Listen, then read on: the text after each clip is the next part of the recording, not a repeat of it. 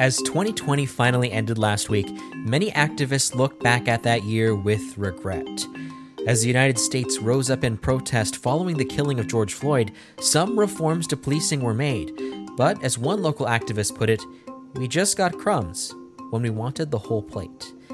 With many new elected leaders being sworn in at all levels of government, now may be the first chance to see what reforms get turned into policy. For the San Diego Union Tribune, I'm Daniel Wheaton, and this is your San Diego News Fix. Alex Riggins, you're a member of the public safety team at the San Diego Union Tribune, and over the holiday weekend, you wrote a story kind of recapping the year of protest and had a lot of people reflect on what happened.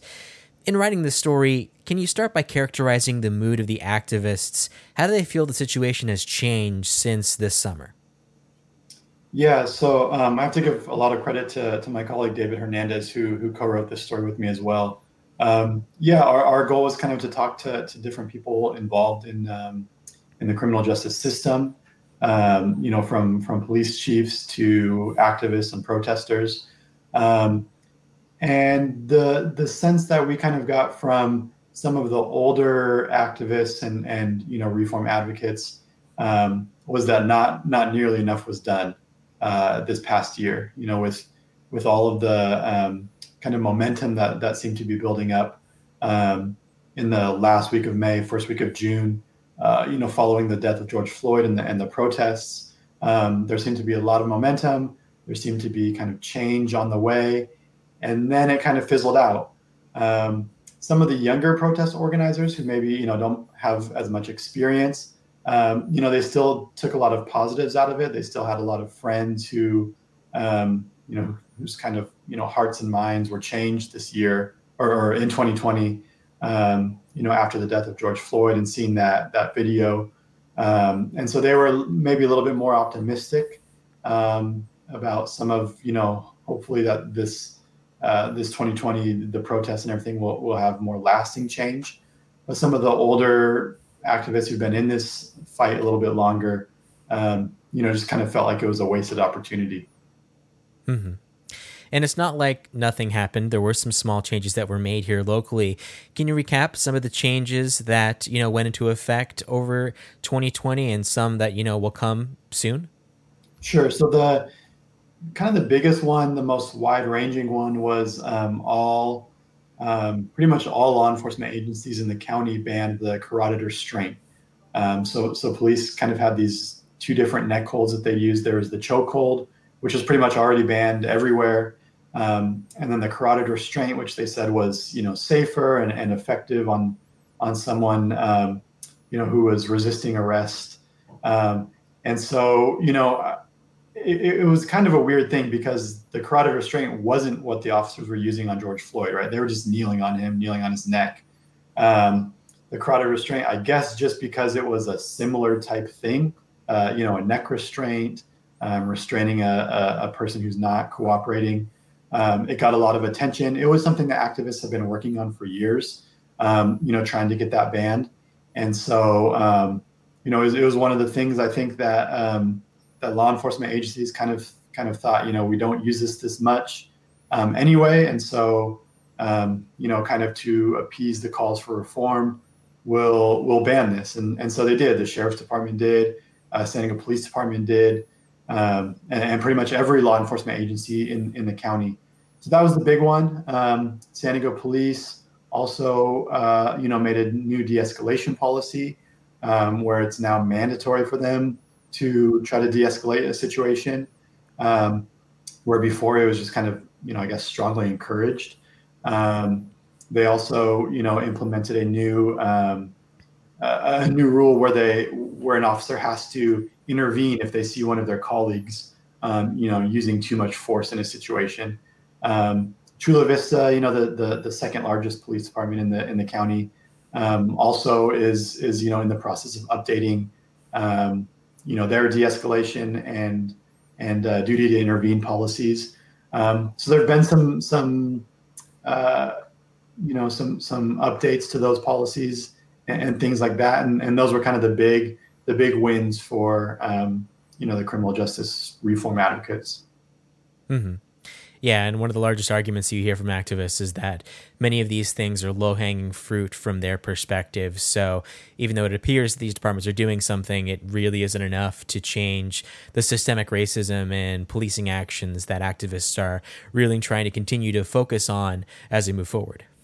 Yeah, absolutely. And and I will just say, like on the so like on the media side of things, um, you know, we did see, you know, especially San Diego police since they had uh, you know, several police shootings after um, George Floyd's death. You know, they they really did, um, you know, try to be more open and and and get information out quicker. Um, and I spoke to Chief Nisleit, uh, you know, for this story, and and he, you know, confirmed that that was a um, that was really, you know, a, a focus for them. Um, so so the Friday after George, you know, so George Floyd was killed on on Memorial Day. Um, the Friday after that, so five days later, um, San Diego police officers shot and killed a, a murder suspect. Um, it was a guy who, you know, he was under investigation uh, by police for, you know, allegedly firing a gun while threatening his mother. Um, you know, like a week before, and then and then he allegedly killed a guy um, just in kind of a random act of violence. And so, you know, police showed up. There was a there was a brief standoff, and then he came out and they shot and killed him. Um, that night, you know, the the homicide uh, uh, lieutenant uh, came out and briefed us and and really went into great detail about what had happened. You know, he told me all those details, um, you know, that I just explained. Which in in past events, you know, they they weren't as likely to say anything. Um, you know, they're they're just be very vague. Um, and and that night, you know, uh, with the police tape around and stuff, there was some tension. You know, because there was the there was the protest going on at that point um, in Minneapolis, in New York, in LA. There had been some big ones, um, and so kind of in an effort to avoid uh, any sort of you know big violent protests here, um, you know they were very very open with what happened. Um, a couple weeks later, you know there was another uh, incident where um, you know police shot and killed someone. You know, and that night they released photos, and the next day they released the video of the shooting. Um, you know, so there, so there were some steps as well like that where you know police did try to get information out quicker, did try to get videos out quicker, to, you know, to give context to um, incidents involving officers, so that you know, so that we didn't get you know rumors spreading or or you know things happening where where we did get you know a lot of people here angry um, about stuff that happened. Yeah, that's one thing that really underscores this entire year of protest is that the role that video played the entire time because a lot of the buildup up to George Floyd, that was when those videos circulated of the killing of Ahmaud Arbery, of, you know, various snippets of what happened to Breonna Taylor. So people were consuming this information at a much more higher rate than they were in the past. And because many people were at home because of the pandemic, out of a job, you couldn't run from it. So I think that was why things got as big as they did nationwide was because this fire was stoked over a series of weeks and George Floyd was the thing that finally caused it to ignite. Yeah, absolutely. And and I mean we saw how long the um the you know the one that you mentioned in, in Georgia with the with the jogger um you know it, it took it took months for anything to really happen on that um you know, it took a, a, an investigation by newspaper to kind of get attention on it, and then the video came out. Um, and so, you know, in that void, you know, things can happen, things can be said, and, and you don't, uh, you know, you, you just don't really know. And so, I, yeah, I mean, I think I think that's one thing where, um, you know, the San Diego Police Department at least deserves a lot of credit this year was um, when they did, you know, after at least the the, the George Floyd killing, um, when they did have incidents involving officers, they they did try to get you know as much information out as as early as possible. Um, I mean, I think it's a self-preservation thing, right? To quell any um, you know any any type of big, large you know protest that could get violent. Um, but you know, it's also they deserve credit because they're getting that information out quickly, which is you know as reporters that's what we're always asking for um, is for them to get us as much information as possible as quickly as possible so we can give context to incidents as well. Mm-hmm. And looking back at this summer, one of the criticisms of the way it grew online was uh, the so called memification of Breonna Taylor. How do you think that these messages that got reduced to just, you know, little short sentences and Instagram shares, how do you think that affected the movement? Do you think that, uh, you know, kind of hindered some of the things that could have happened?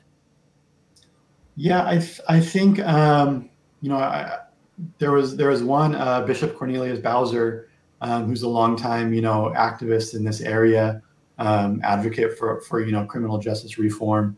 Um, you know, he he specifically mentioned uh, defund the police and abolish the police as as things that he saw as kind of um, you know kind of putting the brakes on the movement, right? So there was a lot of momentum, um, and then he thought that that those kind of slogans um, really kind of hindered things happening later on.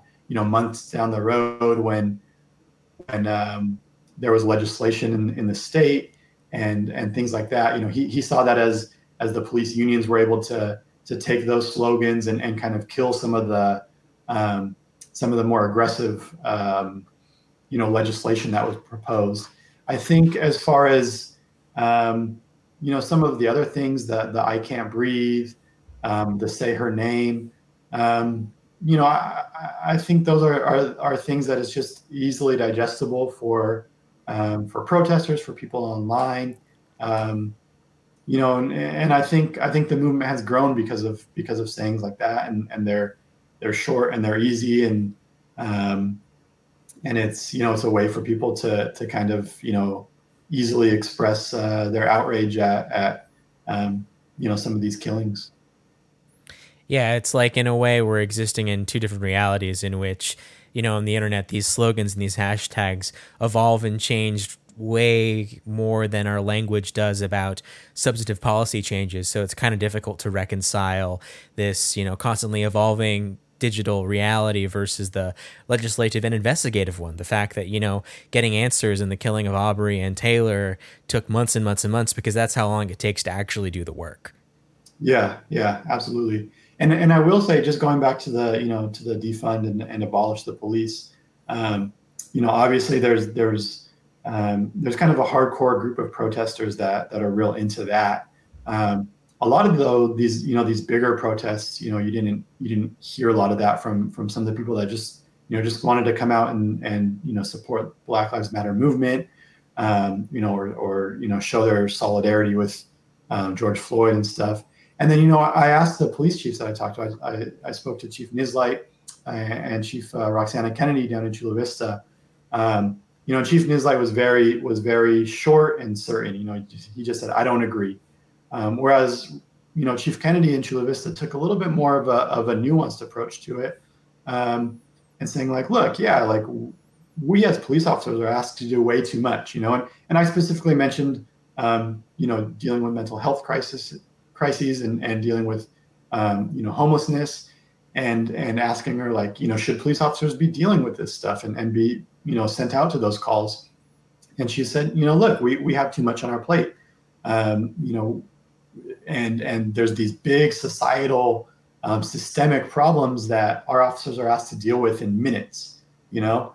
And and so she's like yeah you know she didn't say defund my police department um, but she definitely you know took took the look like yeah we are asked to do too much. And and um, you know, with the implication like, yeah, if, if there were some sort of social services and, and some sort of way to respond to a, a mental health emergency and, and homelessness call um, without the police, like it makes sense um, because because these officers are asked to do too much and are asked to deal with some of these problems that are systemic and, and very long standing and, and have to deal with them in a matter of minutes, you know. So, um, you know, there was a little bit more of a nuanced look from her um, at that issue. Um, you know, as, as, as far as like defunding the police. Mm-hmm. And another activist, uh, Tasha Williamson, spoke about how the firing of a La Mesa police officer following a controversial arrest at a trolley stop in May was an example of how police uh, discipline should work. We had some news on that yesterday from David Hernandez. Uh, can you recap what happened back in May and kind of how that fed into that large protest in La Mesa? Yeah, so so the kind of the timeline was uh, was George Floyd died on on Memorial Day. It was a Monday, and on Wednesday, I think it was Tuesday or Wednesday of that same week, um, this video emerged out of La Mesa, out of this trolley stop of Officer Matt Dages, um, you know, kind of pushing and shoving uh, Amaurie Johnson, um, and there was kind of there was there was video from um, from Amaurie's friends, and Amaurie is, is a young black man uh, Officer Matt Dages was white. His uh, the friends that that he was waiting for, I think, were were white. Um, and you know, they filmed this interaction. Like, what is going on here? You know, why is why is this officer pushing him? And and and you know, the um, the I think the allegation was that he was smoking where he shouldn't have been. You know, where he was not allowed to smoke or something. And um, and so this this video emerged, and so it kind of became um, kind of the one of the flashpoints here locally. Um, and so that's why you know it was the first place uh, on on the Friday. You know, a couple days after um, there was a there was a small protest that was peaceful. It was a march, and then the Saturday was the one that turned really big uh, with the with the bank branches burned down and, and stuff like that. Um, but anyway, a little while later, um, you know, there was a lot of investigation. Uh, the police department said they weren't going to charge uh, Amaurie Johnson with with uh, whatever infraction he was, you know, supposed to have committed, the smoking or whatever. Um, and I think they said that he that he had pushed or shoved the officer, and so they charged or they were going to charge him with that too. That's what they you know cited him for originally. Um, and so anyway, after a while, then it came out that the officer uh, was no longer with the department. We didn't know for a long time um, kind of what had happened there and then um, and then yeah, just just yesterday it, it, came out that the DA's office is, was charging him with uh, filing a false report um, because you know he said that that uh, that Amaurie Johnson had shoved him, and um, you know nowhere in, in any of the videos, including his own body camera video and the videos of other officers, um, was there any evidence of of, of uh, him shoving the officer. And so you know it looks like he's been um, you know charged with that with with following or filing that false report. Mm-hmm. Yeah, and I think the big change here is the fact that you know he ultimately left the department. While in the past we've seen cases of uh, officer doing something that the officer shouldn't have, and they just get put on desk duty for a couple months, and they're back on the beat, which you know erodes community trust when things like that happen, and there's no recourse among the police department itself. Absolutely, absolutely, and and that was one of the things you mentioned. Uh, you know, Tasha Williamson you know, she had, it was funny because she had called for, um, she had called for him to be charged uh, in our story, which, you know, which ran on Sunday. And I'm not saying that influenced the DA whatsoever, but the next day, um, you know, he actually was charged. And so um, kind of interesting timing there. Um, you know, but, but when she spoke to us, you know, there wasn't any charge. We knew that he'd been, uh, you know, let go from the police department. We knew he was no longer working there. Um, but he had him in charge and, and, activists really wanted him to be charged and, and, it turns out you know that was in the works. Mm-hmm. And uh, there's lots of new leadership that's recently been, uh, you know, uh, sworn in across the county. We have a new board of supervisors. San Diego has a new mayor and city council. How do you expect activists to pressure all these new elected leaders? Yeah, so I mean, we saw it. We, we saw it with um, with the election of the uh, of the council president. Um, you know there was a there was a lot of uh, kind of grassroots support behind uh, Monica Montgomery Steppe, um, who's been you know really big champion of of uh, racial and social justice and, and criminal justice reform. Um, and there was you know hundreds of people that called into the to the council meeting um, who wanted to you know who voicing their support for her. Um, and then I believe it was uh, Jen Campbell who actually you know ended up winning that election. Um, just the election you know of the council, five four. Um, but we saw that already. You know the the pressure that that the that the activists and and um, and kind of criminal justice reform advocates were, were were putting on the council, and I think that's going to be their game plan going forward. I mean, they did the same thing with um, with the budget when when the budget was up for um, a vote last. Uh, I think it was in July, August, maybe, uh, or, or June or July. I can't remember, but um, you know, there was hundreds of people who called into that meeting. Um, I think that's going to be their game plan moving forward. Is just anytime there's any any any uh, issue that is is really important for the for the criminal justice reform, um, you know, advocates and activists, uh, they're gonna they're gonna call in. They're gonna show up. They're gonna protest. They're gonna you know they're gonna do whatever it takes to to make their voice heard. We'll see what actually happens. Um, you know, we saw they were out there supporting uh, Montgomery Steppe, and, and she didn't get the the council presidency. So we'll, we'll see what happens. Um, but I think that you know that's going to be their game plan for sure. Mm-hmm. And finally, uh, when it comes to protest movements, it often appears that at first nothing is really accomplished in the immediate. Uh, I can think of Occupy Wall Street as a perfect example. Many of their claims made in the early 2010s weren't really heeded, and then bit by bit, some of these claims were taken up by politicians such as Bernie Sanders, Elizabeth Warren, and some of them are even going to be enacted by an incoming Biden administration. When considering the slate of changes that activists are calling on police and governments to make, what do you start to see as the first things that maybe in 2022, 2025 could be implemented, you know, here in San Diego and beyond? So, so one thing I thought was interesting. Um, so David Hernandez, uh, who, who, co-wrote that story with me, um, you know, he spoke to he spoke to Jack Schaefer, who's the who's the president of the um, of the local police union, and uh, and Jack actually vo- voiced his support for a some sort of database where officers, you know, if if they're fired or uh, you know or quit over misconduct, um, then they go into that database and don't get hired again because you know as we've seen, you know, officers can get fired for misconduct in one department, they can move right over to, to another one um, almost you know almost there's no way to, to stop that at the moment. And and um, and so you know when the when the police union president kind of kind of says like yeah that that seems like a good you know a good idea as long as as long as they have their due process and and you know can challenge it or whatever. Um, and that's something that you know some of the some of the advocates brought up as well. Um, I, I, think they called it a, a, decertification board right? Where you can where you can decertify an officer so that he he or she can't go and, and get another job right away or get another job, you know, in a different department. So that seems like something that, you know, that they might focus on. Um, other than that, I, I, I, don't really know, you know, because a lot of the stuff that the, that the activists uh, want, um, you know, that's stuff that police departments don't want, that the unions definitely don't want, and that we haven't seen a lot of appetite from, you know, from, uh, from elected leaders uh, passing that sort of legislation. So it kind of remains to be seen. Um, there were some there were some there was some legislation at the state level that got brought forward um, kind of in the months after uh, George Floyd's death that ended up you know kind of dying right at the end of, of the of the legislative session in Sacramento. And so we'll see if any of that's revived with a little bit more um, you know a little bit more research, a little bit more time behind it um, rather than some of those quick bills that were, you know, that were just drawn up in, in June and July. Um, so we'll see, but um, that that's kind of, you know, what we're planning on doing next is looking at um, and asking around, you know, what what might happen moving forward.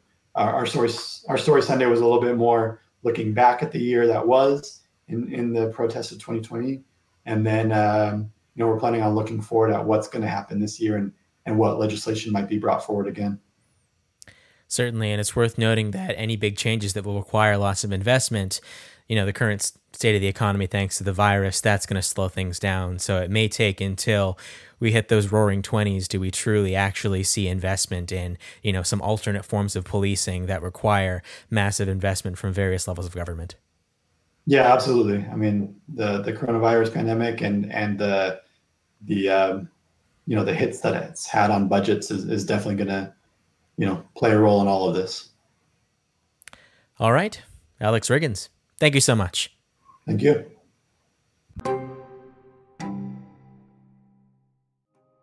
Thank you for listening to the San Diego News Fix. It's Tuesday, so listen to the latest episode of Name Drop. Hear the UT's Abby Hamblin and Christy Doughton interview Amanda Fricker. She's a scientist who studies the ice sheets of Antarctica and Greenland from the Scripps Institution of Oceanography. Name Drop San Diego is available wherever you get your podcasts. This podcast is made possible by subscribers to the San Diego Union Tribune. If you are not yet a subscriber, please go to uniontrib.com slash subscribe. Until next time.